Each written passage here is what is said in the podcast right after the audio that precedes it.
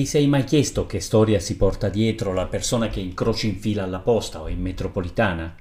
Ciao, sono Carmelo Abbate e queste sono le storie degli altri, vicende realmente accadute di uomini e donne della porta accanto.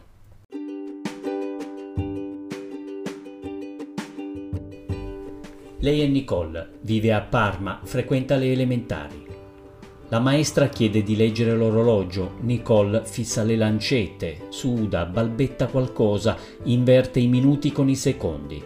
I compagni ridono, Nicole sprofonda dalla vergogna.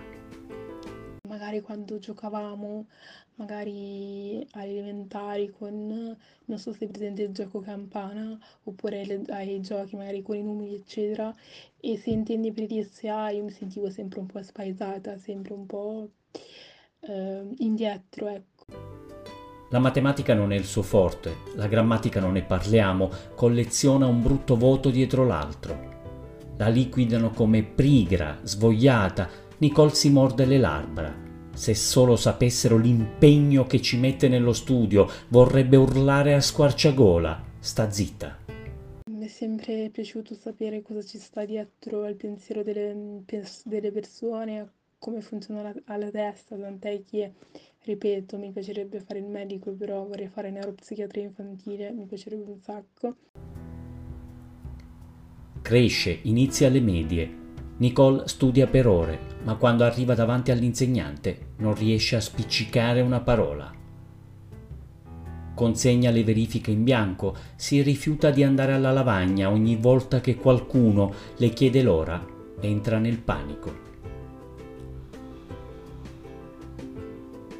Si sente rotta, diversa. I genitori fanno di tutto per aiutarla. Nicole alza un muro. Ostenta noncuranza, intanto muore dentro. Il tempo passa. Nicole ha 15 anni, si iscrive al liceo. Rimane pomeriggi interi sui libri, ma resta quella che non sa le tabelline. Gli insegnanti parlano chiaro e tondo. Questo non è il tuo posto. Nicole si sente una nullità, è arrabbiata, umiliata, sta perdendo il controllo della sua vita. Quando sta per annegare, distinto tira fuori le unghie, parla con i genitori, racconta le difficoltà, le sofferenze, la frustrazione. Teme il loro giudizio più di ogni cosa, invece mamma e papà le asciugano le lacrime. Scusaci per non aver capito. Il giorno dopo la prendono per mano e la portano da uno specialista.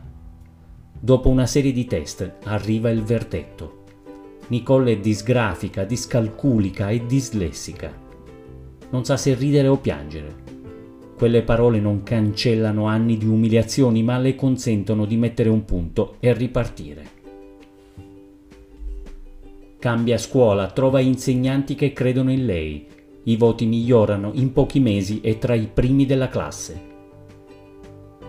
All'esame di maturità, Nicole parla dei disturbi dell'apprendimento, racconta di se stessa. Non prova vergogna, si sente forte e orgogliosa. Che non c'è diversità, non c'è caratteristica, non c'è disturbo, non c'è provenienza che debba essere un limite per attingere ai propri risultati o comunque ai propri obiettivi.